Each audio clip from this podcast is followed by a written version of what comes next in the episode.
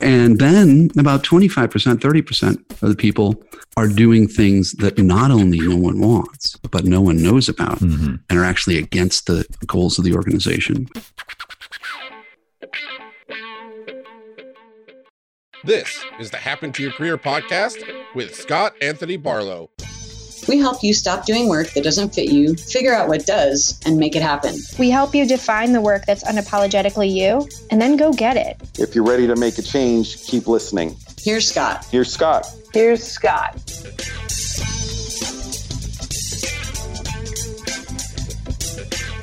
What if you can become more effective and more fulfilled in your work at the same time?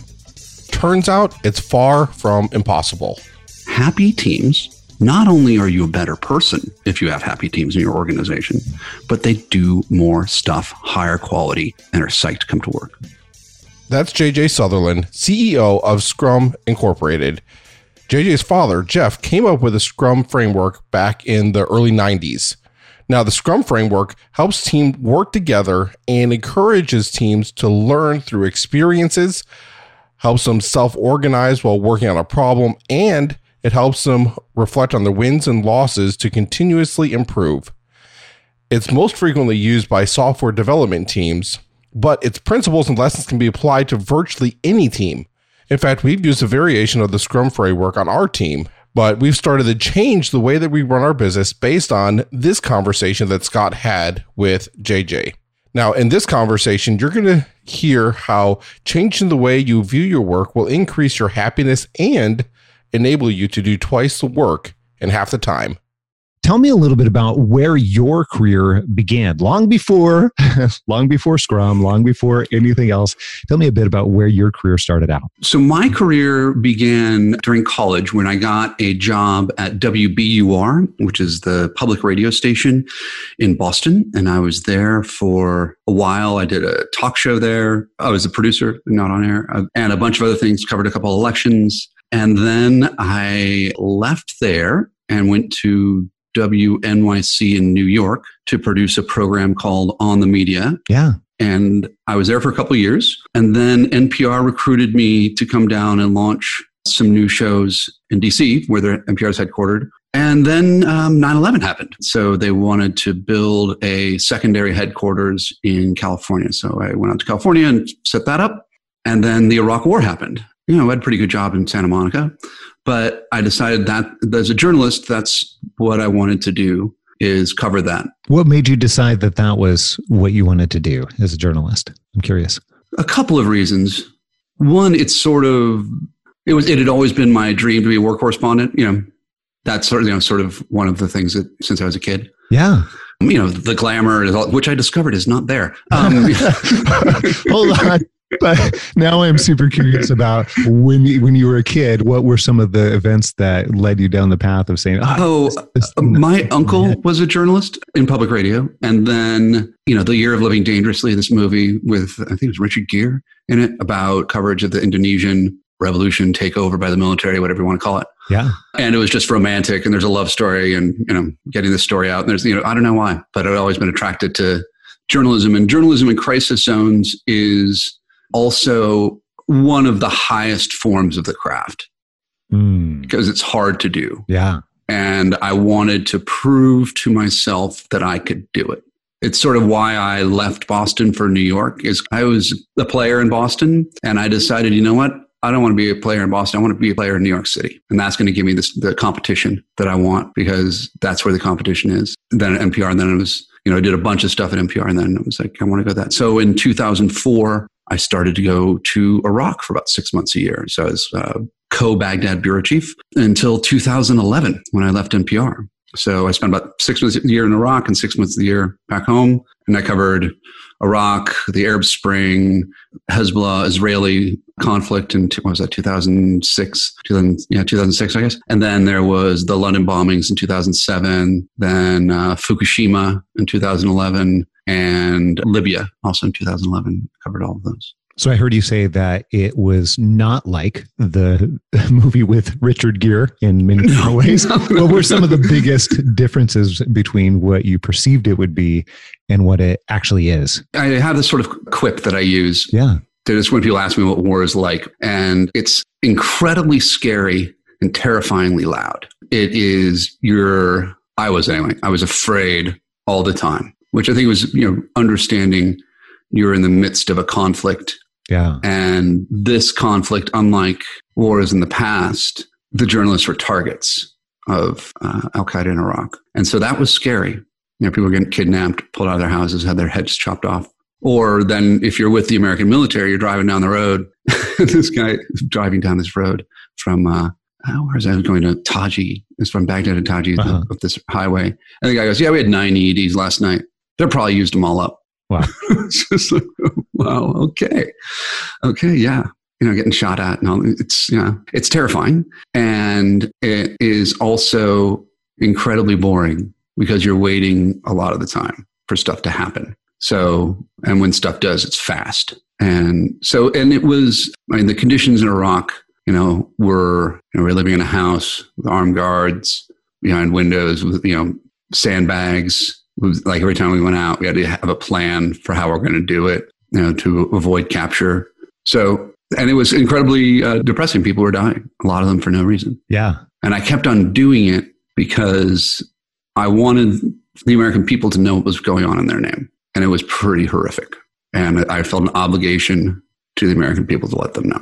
I can't find the quite right words. First of all, it's it's horrific in many senses of the word. The boring, the horrifying, the terrifying, all of those things sound very, very horrific, I suppose is, is the right word. However, it's so interesting that word obligation.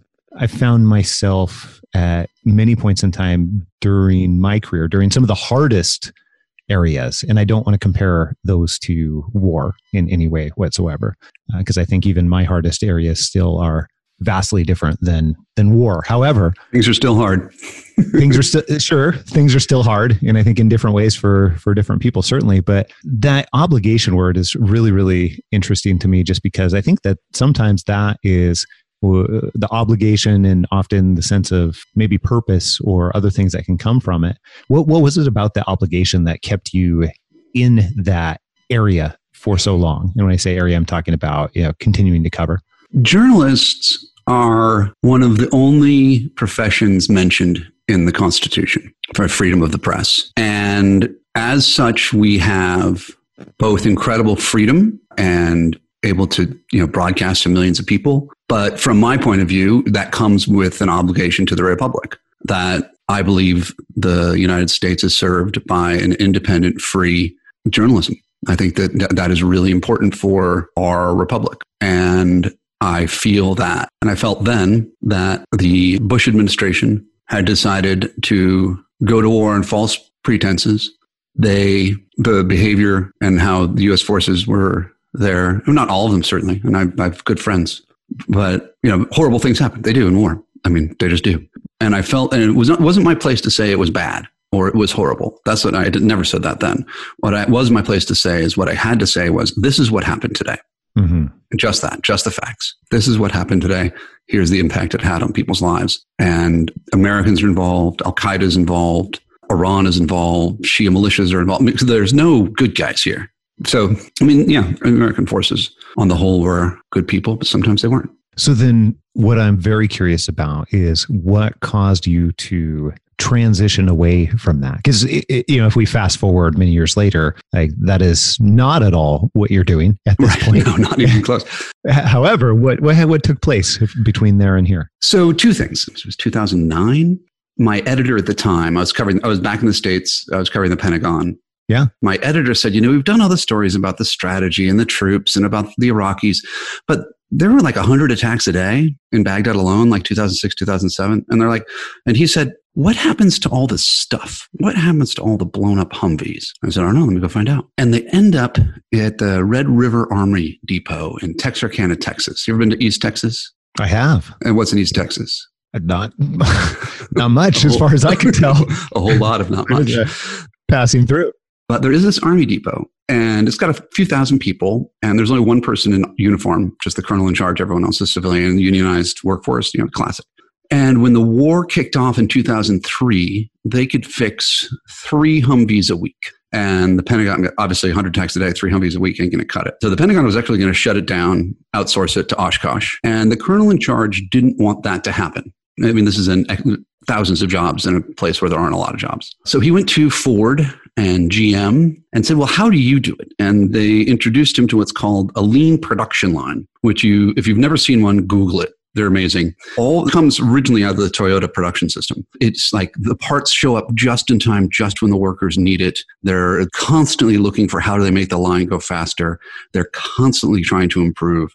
And over a couple of years, they went from three a week to more than 40 a day. Wow. And they didn't change any of the people. All they changed was how they were working. And I thought that was pretty amazing. I went to the motel that night and I called my dad, uh, Jeff Sutherland, who invented Scrum back in 94, 93, and said, You know, this total process improvement thing you've been going on about for decades? Maybe you're onto something. Maybe. and, and, so, and so I went back to Iraq and I didn't. Hold on, hold on. Back up. I want to know what that conversation was like. my, my father's pretty. Fl- your dad, where your dad's been talking about this stuff, probably very excitedly for, I'm guessing. he was much more like, yeah, he's one of the more phlegmatic people I know. Yeah. So of course, of course you did. Now you finally realized what we're talking about. It's like, all right. So I went and I took a Scrum Master course from him. And then I went back to Baghdad and did a few things, like you know, sort of Scrum things. I put up a Scrum board so we knew where everything was. We had a daily stand up, you know, those kind of things. But I didn't really do all of Scrum. That wasn't until 2011 when the Arab Spring kicked off in January of that year. And when the Arab Spring kicked off, I think it was a Friday. And my job then, because I wasn't at the Baghdad Bureau, was if something, you know, exploded or went, went crazy in the world was to, you know, grab a go bag and go. And again, I was being a producer, not, I was not being a correspondent. I wasn't filling that role during the Arab Spring it was a Friday, and so they flew in the Jerusalem correspondent to Cairo to help the Cairo correspondent cover it, but we weren't sure how big it was going to get, so we didn't send anybody else right away. And this might surprise you, but broadcast correspondents have egos and they don't play well together sometimes. so they spent the weekend fighting, and they're blowing deadlines and you know not getting stuff done and so they called me on Sunday and they said, Hey, we're going to fly you into Cairo. Hey, here's the situation. Fix that situation and we're sending in two or three more correspondents. So make sure everyone works together well. I got there, and as the senior producer in charge on the ground, I had no power. No one reported to me. My job was just to make stuff happen, mm-hmm. make it easy. So I, I, was sitting in baggage claim at the Cairo airport, middle of the night. They had, a, they had a dusk to dawn curfew, so I couldn't leave until like 8 a.m. So it was, it was like 2 in the morning. And I was thinking about it, and I said, you know, the only thing, way I think I can do this is with Scrum, but I can't use any of the words because they will just laugh me out of the room say some sort of management fad. So all I did is, you know, I, got, I went to the hotel room that we got looking over Tahrir Square, and I just took out post-its and uh, started putting, hey, what's the most important thing we have to do today? All right, that's okay. But from Tahrir Square, and let's just go down the list, and then um, make all the work visible. And it was amazing. I, with a number of days, this fractious group of individuals have become a team, and they're working together as a team. And so that really blew my mind. You know, we had, we were doing 12 hour sprints because we had a morning show and an evening show. And there's something called the sprint retrospective, which in Scrum is how is where the continuous improvement comes in. Mm-hmm. And so we do it twice a day. Like, hey, what went well? What you know, what didn't go well? What's you know getting in our way? It's slowing us down. It could be anything like, oh, you know, the satellite phone needs a better hit, or one of the correspondents, Corey Flintoff, got picked up by the secret police. So I got, had to get him out of jail. No one teaches you how to do that. it was a learning experience. they don't teach that in university. no. So weird. We did that, and it was just remarkable experience. I mean, that that story was a remarkable experience. That was a great one to cover. Then Libya happened, and Libya was just chaos. There was no institutions because Gaddafi had, you know, made sure there was nothing. There was no dental association, no law association, no unions, no. So that there's the only institution was his personal power. And so when when he died, the whole thing fell apart. And you go to places. There's some guy with former taxi driver with you know a rocket launcher on his shoulder, and uh, it was just crazy. And I think it was the second time I went there. And so there in Benghazi there was this hotel, and in the hotel was like where all the foreign journalists stayed. And every day around four o'clock, the good citizens of Benghazi would march in front of the hotel and they'd fire off all the weapons they looted from the military armories, which, you know, like ones I hadn't even seen, apparently not realizing that what goes up must come down. Like I saw people arguing with grenades over a parking spot at one point. Wow. But so they're going around and they're shooting in the air, and I'm in my hotel room working on a script or something, and a bullet goes through the window, and all I was was annoyed. I wasn't afraid. I was just annoyed because I was trying to get shit done. And a very good friend of mine had said, JJ, if you're ever not afraid, you've been there too long, get out. And so that's what I did. It was definitely, you know, I ended up in, um, on a UN flight, ended up in Malta, where I've never been to before. And I just had, had to walk around for a few days thinking, okay, what am I going to do next with my life? This career's over. And I get back to DC eventually.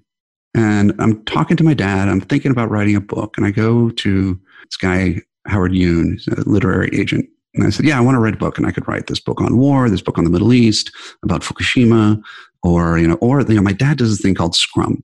And Howard looked at me and said, JJ, you want to leave NPR? I said, Yeah, I do. He says, Write the Scrum book. And so I spent the next couple years doing that, our first book, and capturing my father's stories and how all of this came about and what all of it means was really important to me as well as I, because I think that we oftentimes let knowledge like that vanish. Yeah, that's that's actually fascinating to me, partially because I can't tell you the number of people I've been in conversation with over probably the last 15 years or so where I've heard them say something to the effect of, man, I would love to spend time and capture my parents or grandparents' stories. And you've, in very many ways, the unique opportunity to do that, but for an even greater purpose, I would say. First of all, what was just that aspect like of it, and why was that so important to you in particular?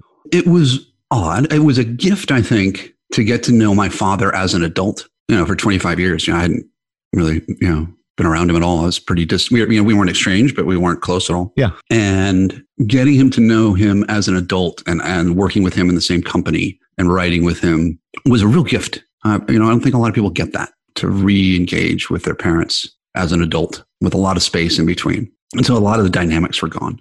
Not all of them, of course, but a lot of them. Sure. And then working at Scrum Inc., which back then was really small, I was remarkable. It was just, you know, this really incredible team of people. And we were trying to, I'm you know, quite honestly, trying to change the world because um, work sucks and it doesn't have to.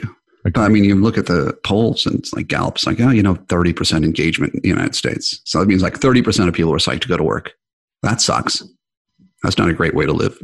13% of people have what Gallup calls great jobs, and that's just in the US, only 4% in the world, which are the definition of a great job doesn't even actually sound that great. So, yeah.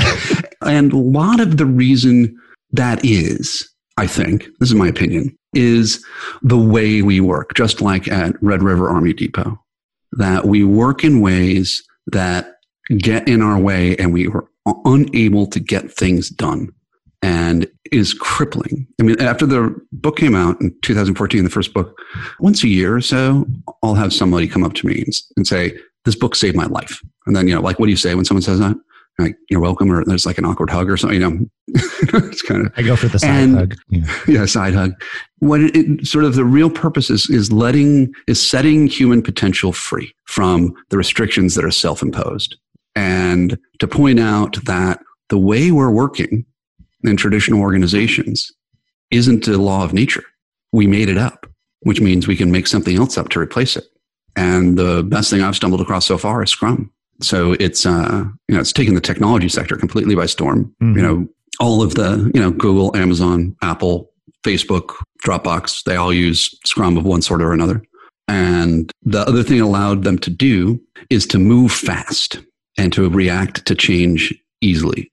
That is, I think, critical. And I think what has been happening over the last, it's happening longer than the last 20 years, but certainly over the last 20 years, is that the rate of technological change has accelerated so greatly that people can't even perceive the rate of the rate of change. And it's completely upended whole industries. There are, you know, sort of two things you can do with that kind of thing. Either you can double down on what you're doing and get beat, or you can say, I want to be able to embrace change, have that kind of change be not a bad thing, but be a good thing. That kind of change making my organization better in that rapid change.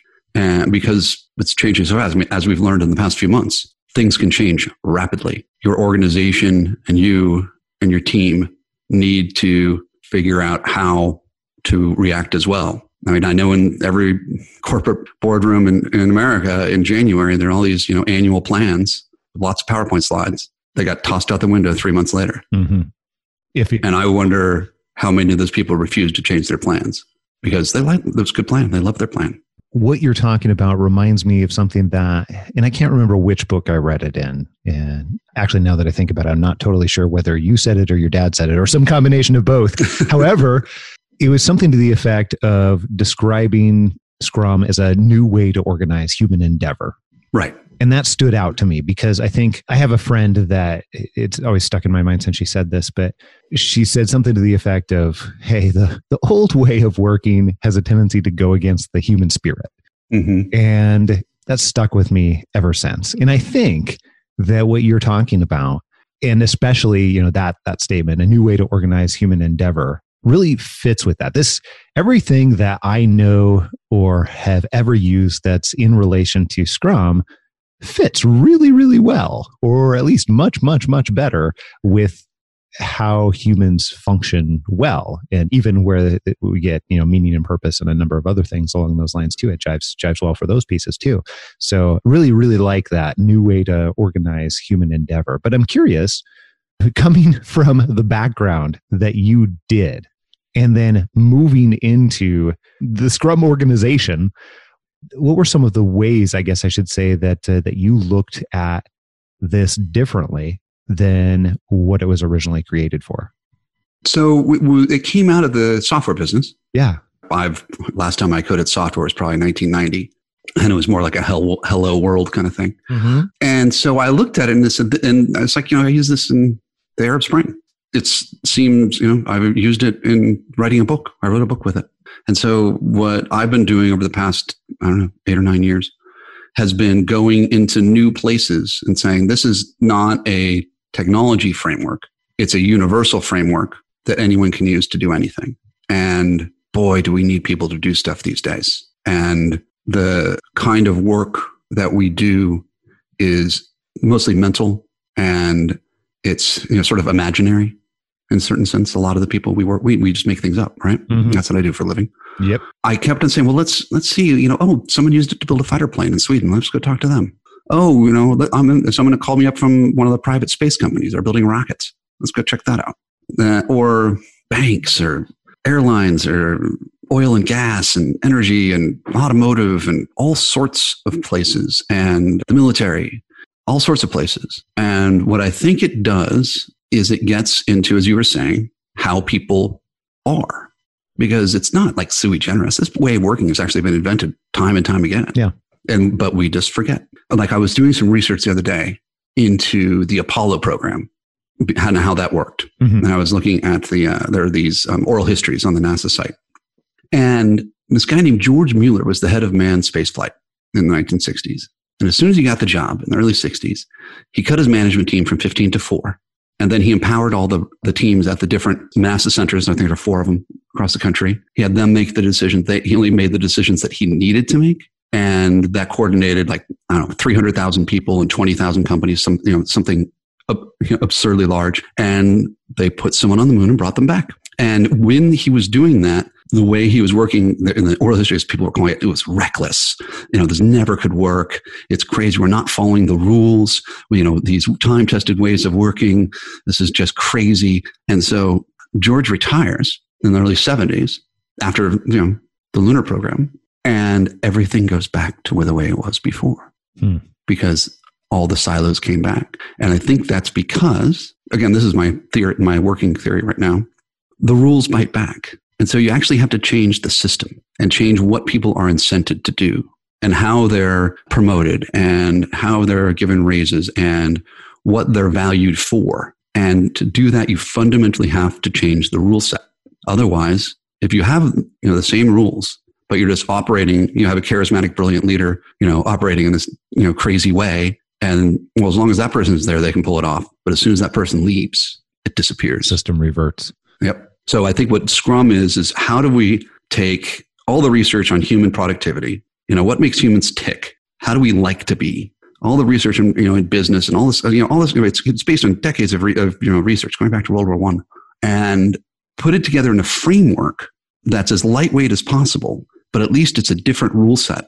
And if we can insert that rule set deeply into organizations, we can fundamentally change them forever. You know, one thing that I've often wondered too, not not necessarily just in relation to Scrum, but in relation to how we have a tendency to work as human beings. I think part of it is systemic, like you're talking about. You know, the one person that's doing it differently leaves and the system reverts one of my favorite things about the ideas behind Scrum is it, it has continual prioritization built into the mm-hmm. process. Mm-hmm. One of my favorite things. And what I've seen, not just in not just in Scrum, but in many other areas, is if that continual prioritization stops in any way whatsoever, then that's where we have a tendency to implement all kinds of things that are not useful or less valuable and that's where yeah. you know all those rules and other things that have, have a tendency to creep in because we feel like if we make all these rules or we feel like if we add these other things it's going to be easier when really in reality the continual prioritization is part of what makes it work. So having the having the processes or systems or the wherewithal or the people you know continuously prioritizing is is part of what keeps that on track. And if that part disappears then it seems like we as humans have a tendency to create things that we think are going to be easier but are really not that's that's yeah. totally half-baked thoughts that are just no no that's exactly it's actually worse than you think tell me tell me more so usually when scrum we go into an organization we look at it and there's some good data on this from the standish group which is a project research company. Usually about, and this is comes from the software industry, so I know this is true in the software industry. I have uh-huh. good data on it, but I'm pretty sure it's true everywhere else as well. About 25% of people are making things that the customers actually value, features that they're going to use. Mm-hmm. And about 40 some odd percent are working on things that people will rarely or never use. Like you can write computer code and compile it within Microsoft Word. Why? which is no, and, I'm sure so, one of their most used features. No doubt, I'm being completely sarcastic. Um, or and then about 25 percent, 30 percent of the people are doing things that not only no one wants, but no one knows about, mm-hmm. and are actually against the goals of the organization. We call often call it dark work. And the one of the things that Scrum does, and so think about that. You know, 75 percent of your, the effort of your people is total waste. What's great about that is just a little bit of a change is dramatic. But you know, like one company we were in, one of the 3M divisions we worked in at Scrum Inc., they they actually we started with that ruthless prioritization at the top with the CEO of this division, and she did, and then we've started rolling out Scrum down. One of the things that Scrum does is it makes the work visible. That makes what everyone is doing visible, and you can say, is this in alignment with the organizational priorities?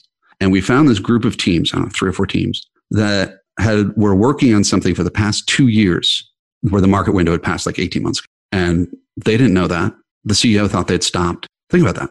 You know about 20 people just working on nothing of mm-hmm. value. And that happens more than you think. It's crazy.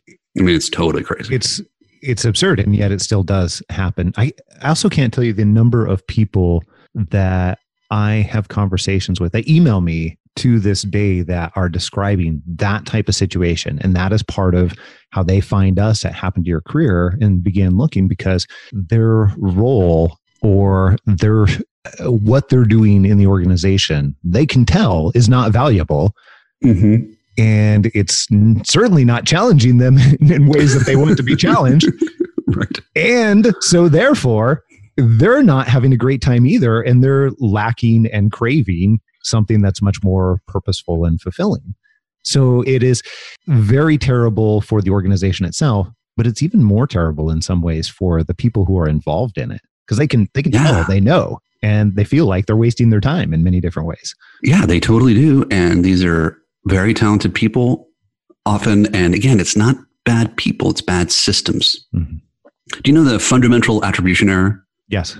I, which is one of my favorite things where, you know, we talk about ourselves. It's, you know, we say what the forces are that act upon us. We talk about somebody else. We talk about their internal failings.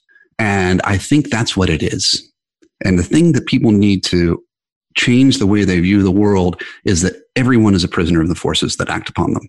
Everyone. And so, how do we change what the forces are? And for an individual, I mean, the Scrum is really like this big bank. One of the really, really big European banks called me up a couple years ago. Mhm. And I said, Why are you calling me? You have all the money, like all the money, like trillions of dollars. And they said, Because no one wants to work for us. Because, you know, centuries old banks and the way we work, all the talent wants to go elsewhere. They want to go to these startups because it's more fun. Interesting. And if, you know, the war for talent is very real. And especially in, you know, if you're doing something technical, you got to keep those people happy. Otherwise, they'll walk out the door. Yeah, we see we see a lot of evidence of that. We're kind of in a unique position because we're really fortunate to have yeah, all the folks that are listening to this right now. They are what I would say is some of the world's top talent. And many times I get emails and then we get a, my team and I get on conversations with people and get the opportunity to learn what is what is not working why they're considering leaving. And even though in many ways they have what nearly everybody else would call point from the outside looking in and say you know these really great jobs are amazing opportunities and yet they're still considering leaving or have even overstayed longer than they felt that they should for a variety of different reasons. But that said mm-hmm. that war on talent that you're talking about or that keeping people happy i think has has layers to it. And there's a surface level stuff like we were mentioning as it relates to doing work where our, our human tendency is to point to hey how do we get a rule to make this more simplified? Or you know how do we make the compensation better? How do we focus on like, and we have a tendency to focus on the wrong thing. So here's where i'm going with uh, with my question. My question to you is as i was reading through some of the books it occurred to me that there's got to be a profound impact on working differently as it relates to keeping talent too. And I'm curious, what are some of the what some of the observations that you've seen there? Because I don't think that's probably the reason most organizations are coming to you. I'm guessing they're more interested in in many different ways. Although, please correct me if I'm wrong. But uh, you know, bottom line related, productivity related, a number of other. How can we Mm-hmm. But what are some of the impacts that you see? I'm just super curious. Well, one of the things that, you know, at Scrum Inc., we really stress this is that happiness is important because we know this. Happy teams, not only are you a better person if you have happy teams in your organization, but they do more stuff, higher quality, and are psyched to come to work. You know, I'm not really a kumbaya kind of guy, but happiness is one of the best predictors of quality, of productivity. Because think about it, we all know this. Like you know, uh, optimistic salespeople are way better than pessimistic salespeople. We know, like if you come into work and you're tired or you're angry or you're afraid, you literally cannot think about certain things. You can't think because so much of your brain is taken up with that stuff. But if you come in and you're happy, the world's your oyster. You can actually think better. That is one of the things. So we sell it to management by saying, hey, you're going to get more stuff, which they do. And we sell it to the people saying your lives are going to be better, which they are. And that combination, because you know, happiness is happiness is really important. And people go to Google Scholar and Google happiness, and there's like thousands and thousands of papers on this Mm-hmm. and they're all, all say the same thing. Working with individuals, working with teams, and working with organizations, we want them to be healthy. We want them to be happy. They want them to be great places to work. You know, one of the places you walk in, you can just sort of feel the energy, and you know everything, everybody's popping and uh, feels really good. People are psyched to be there. That's what you want in any organization. That's usually the customers who come to Scrum Inc. But they're looking for that and you know more stuff. Twice the work half the time you know, the title of our first book. And it's really not that hard to do. It's basically stopping doing stupid stuff. You know, it, it's one of the, like, you have to prioritize. Everyone knows we have to prioritize. Everyone says, oh, yeah. But then they have 10 top priorities, which means they don't have priorities, which means that the most junior person in their company is deciding their strategy because they get to pick on what to work on. So you have that. And also, people's lives are better. Work doesn't have to suck. And with sort of unleashing this human potential, that's incredibly rewarding to me. And that's why I'm doing this. And it's out of a sense of, we started this conversation, it's out of a sense of obligation. Yeah, interestingly enough, we've circled all the way back, which is fascinating on many different levels to me. But I, I think it, this also leads to another question from what you've seen in your entire journey and what you know about the idea and concepts and learnings behind Scrum today. I'm really curious where people can use some of these concepts and learnings within their own career too, not just for their organization, not just for doing a different kind of work, although we certainly have some compelling arguments here that that will help them too. But just thinking about it from a, a career and personal life type perspective, what do you think are some of the learnings that you can share with somebody who wants to prioritize better or wants to be able to benefit from some of these? Right. Well, the, the first thing you have to do is make your work visible. You know, our work is all imaginary. Mm-hmm.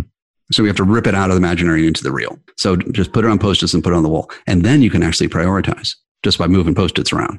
And then focus on one thing, getting that top one done, totally and completely done, and then move on to the next.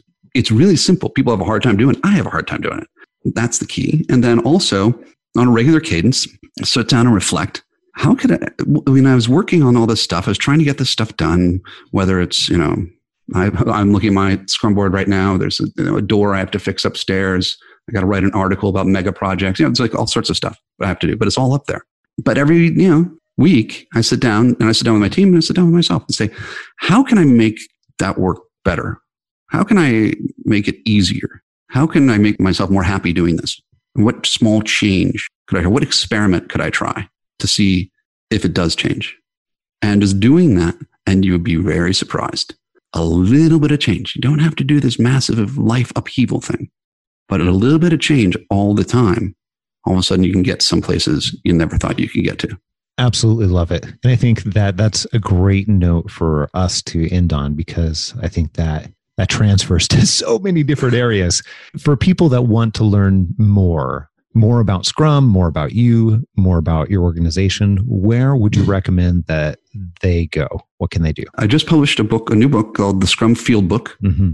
In that book, I go through a lot of patterns and how this actually works and where's and case studies and you know how to do it. The first book wrote Scrum: The Art of Doing Twice the Work in Half the Time is you know it's been a bestseller for a while, and that's the place most people start. And if you want to come you know visit Scrum, you can go to scruminc.com, and we have tons of stuff on our website. You know, papers and blogs and articles and videos and all sorts of stuff. So you can check that out, and if you want, you know, just connect with me on LinkedIn. I, you know, I love hearing about people's journeys in agile in the agile world. I'll do it. And JJ Sutherland, CEO of Scrum Inc. It's not that hard to find me. It pops up right away in a quick Google search. Tried it.